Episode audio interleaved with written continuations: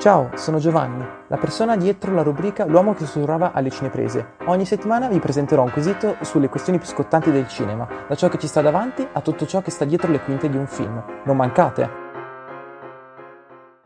Ciao a tutti e benvenuti in questo nuovo episodio di L'uomo che sussurrava alle cineprese. Oggi voglio proporvi un episodio un po' particolare, nel senso che tratterò due argomenti molto diversi ma che allo stesso tempo si incroceranno e badate bene che questa struttura verrà applicata per i prossimi 3-4 podcast, quindi vi avviso. Infatti nella prima parte andrò a dare i miei pareri su un progetto cancellato di uno studio di animazione. Se siete curiosi di sapere di che progetto sto parlando, ovviamente cosa dovete fare? Ve lo dico in ogni episodio, dovete andare sul sito di Senza Barcode e troverete l'articolo scritto da me ad esempio, questa settimana si parla di DreamWorks e si parla di Me and My Shadow, di cui non vi parlerò in questo podcast perché ne ho già parlato nell'articolo che potete trovare sul sito. Quindi, prima di ascoltare questo podcast, vi consiglio di leggere l'articolo che troverete sul sito di Senza Barcode in cui scoprirete questa storia pazzesca dietro a questo progetto Me and My Shadow. In questo podcast voglio semplicemente darvi la mia opinione sul progetto, nel senso che comunque prima di scrivere l'articolo ho fatto un approfondito lavoro di ricerca, nel senso che mi sono messo a leggere interviste, guardare video, articoli, eh, footage, eh, qualcosina rubata dagli studios e ripubblicata online. Trovate anche i link nello stesso sito in cui potete vedere qualche materiale che sono riuscito a trovare. Beh, allora, diciamo che è sempre difficile parlare di un film che non è mai uscito, nel senso basare il proprio parere su un progetto grazie ad alcuni concept e ad alcune immagini, alcuni test molto probabilmente ed una trama abbozzata è sempre difficile. Però quello che posso dirvi è che la prima versione del progetto, eh, quella di cui sappiamo anche di più alla fine, quella intitolata proprio My Shadow, sicuramente aveva del potenziale, più che altro aveva del potenziale nel periodo storico in cui sarebbe uscito, perché sarebbe uscito in un periodo in cui l'animazione 2D stava vivendo una profonda crisi, visto che DreamWorks oramai era, era, dal 2003 con Simbad che non faceva un film in 2D, mentre Disney aveva fatto recentemente con la principessa Ranocchio, ma non ha avuto quel grande boom che, ha, che aveva eh, sperato Disney, infatti diciamo che da lì in poi Disney ha cercato un po' di copiare il modello Pixar, nel senso fare film, eh, solamente film in computer grafica, infatti da, da lì a poco poi Disney e Pixar sarebbero diventati praticamente una cosa sola,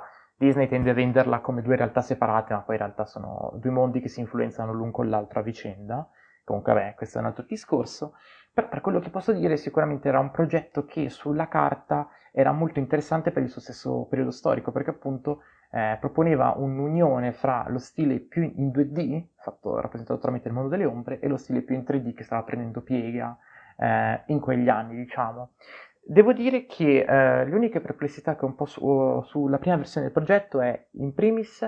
la trama, nel senso che con un concept così ampio, su cui puoi lavorarci così tanto, molto pix- alla Pixar se vogliamo anche, infatti non a caso poi questa idea di unire 2D e 3D verrà ripresa anche da Pixar con Soul, perché alla fine Soul cerca di replicare un po' quello stile lì, eh, mi sembra una trama molto lineare, c'è il classico personaggio insicuro di sé che grazie ad un'avventura in cui viene coinvolto senza il suo volere riuscirà ad ottenere più sicurezza.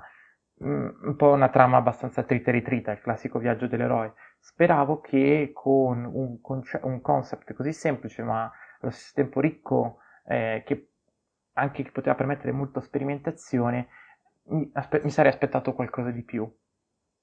E infine un altro elemento che mi ha lasciato un po' perplesso, però diciamo che vabbè, questo era anche dovuto alla natura molto primordiale del progetto, era il fatto che eh, DreamWorks sembrava aver messo molta più cura nelle animazioni in 2D che erano fatte veramente bene, cioè eh, l'ombra era veramente animata benissimo anche nei semplici test, mentre la computer grafica eh, mi sembrava anche vecchia per gli anni in cui eh, dove, sarebbe dovuto uscire il film, quindi nel 2013-2014, era molto vecchia quella computer grafica, ripeto, molto probabilmente erano dei test, non era quella definitiva, però devo dire che non mi aveva convinto particolarmente.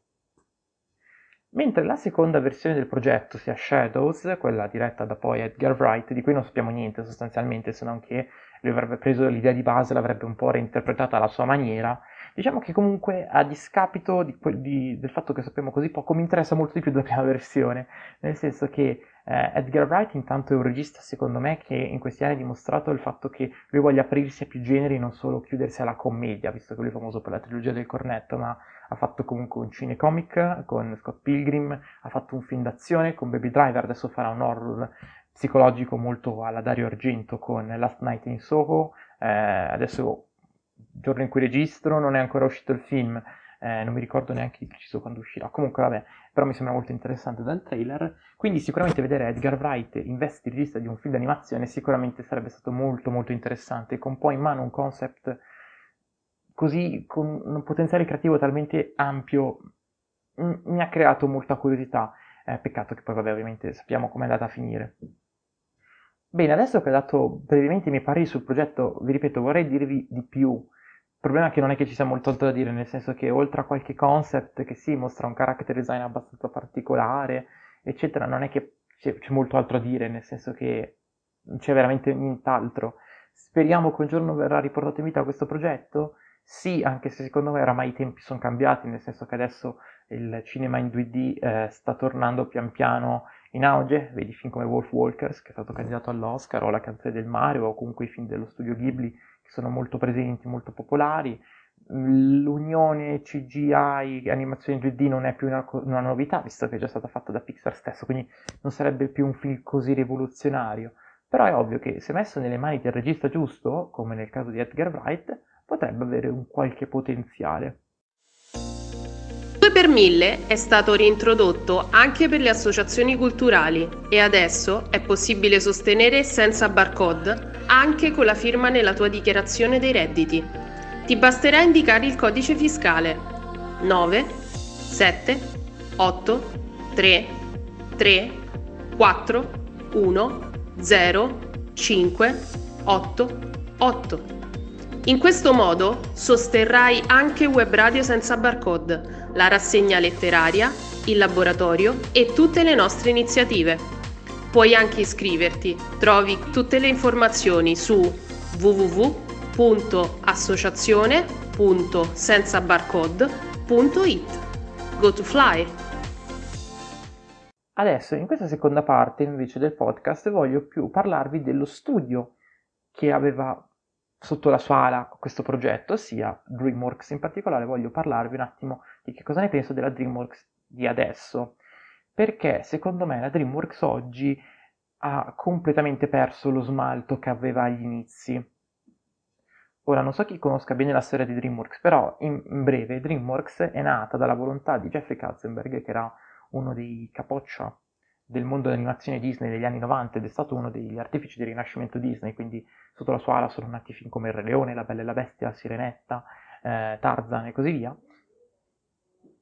E diciamo che il suo obiettivo, soprattutto con Pixar, era quella di creare dei film d'animazione più per adulti, che andassero anche un po' a rompere le regole dei classici film d'animazione fino... creati fino ad allora. Questa cosa ovviamente non venne accettata in Disney, perciò Katzenberg decise di lasciare la casa di Topolino e insieme a Spielberg fondare DreamWorks. DreamWorks che ha prodotto per i primi anni film per adulti oggettivamente come eh, Il Principe d'Egitto, Giuseppe Re dei Sogni, eccetera, e poi Shrek, Shrek che andava proprio a decostruire tutto l'immaginario fantasy della fiaba classica creata proprio da Disney.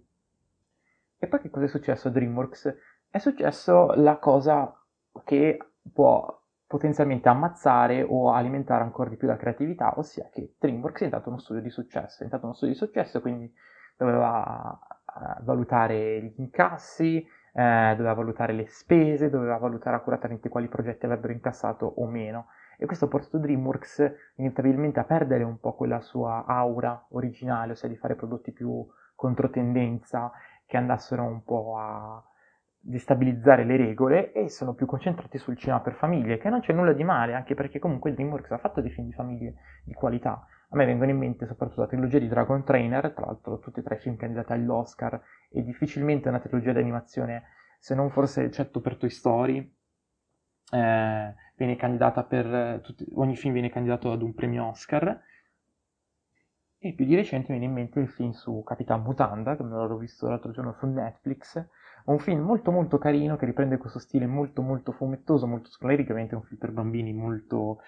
stupido, molto innocente, eh, però che funziona, funziona a livello visivo, eh, riprende fedelmente un po' lo stile del fumetto originale e che devo dire che mi ha intrattenuto volentieri.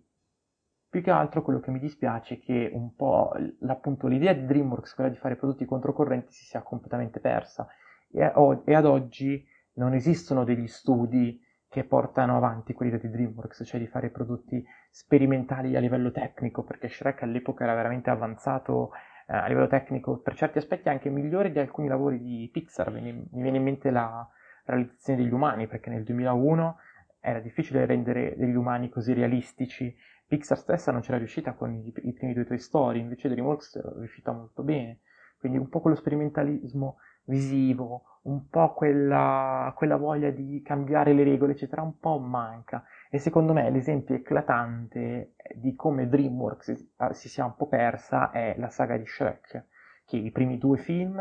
ottimi, nel senso che il primo appunto porta tutta quella mentalità proprio alla DreamWorks, sperimentalismo e cambiare le regole. Shrek 2 secondo me è uno dei sequel migliori della storia del cinema, a parer mio, perché riesce a fare tutto quello che un sequel dovrebbe fare, ampliare l'universo, cercare di mettersi in discussione, proporre nuove tematiche, sviluppare i personaggi, essere coerente col primo film, eccetera. Già da Shrek 3 notiamo un cambiamento, nel senso che si sposta il focus, si sposta il focus più sulle famiglie, infatti viene iniziato a trattare il concetto di famiglia, iniziano ad essere introdotte delle gag un po' più infantili, eccetera, per poi arrivare al quarto capitolo che è proprio un film solo per bambini e oggi arriviamo con la notizia che verrà fatto un reboot di Shrek con la collaborazione di Illumination, che Illumination è lo studio dietro a Pets,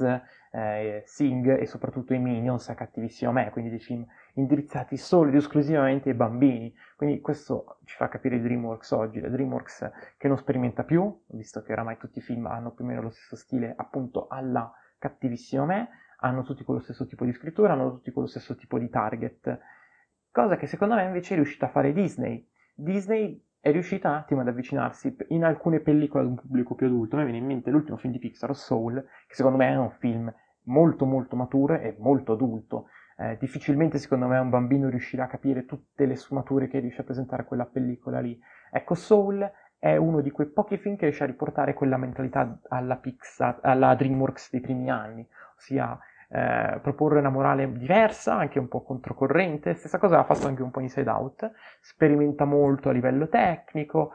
Insomma, mm, DreamWorks purtroppo in questi anni si è persa diventando un semplice studio di animazione che fa film per bambini, con degli ottimi franchise, ripeto, perché comunque eh, la trilogia di Dragon Trainer è fatta molto bene, i primi due Shrek funzionano, anche i film di Madagascar, anche i film di Kung Fu Panda, i film di Kung Fu Panda sono perfetti per le famiglie, secondo me, a parte avere delle bellissime colonne sonore, ovviamente in mano da Zimmer, quindi non c'è molto da stupirsi, ma girate bene, molto colorati, eccetera. Diciamo che secondo me in questi anni si è un po' persa la rotta, ma non vuol dire che sia male, semplicemente c'è un po' quella delusione perché ci si aspettava qualcosa di diverso, ecco. Bene, detto questo, eh, io vi ringrazio per l'attenzione, vi ricordo di leggere l'articolo che trovate sul sito di Senza Barcode in cui appunto vado a parlare di questo progetto Me and My Shadow. E detto questo, noi ci vediamo settimana prossima. Ciao a tutti! Ciao, sono Giovanni, la persona dietro la rubrica L'uomo che sussurrava alle cineprese. Ogni settimana vi presenterò un quesito sulle questioni più scottanti del cinema, da ciò che ci sta davanti a tutto ciò che sta dietro le quinte di un film. Non mancate!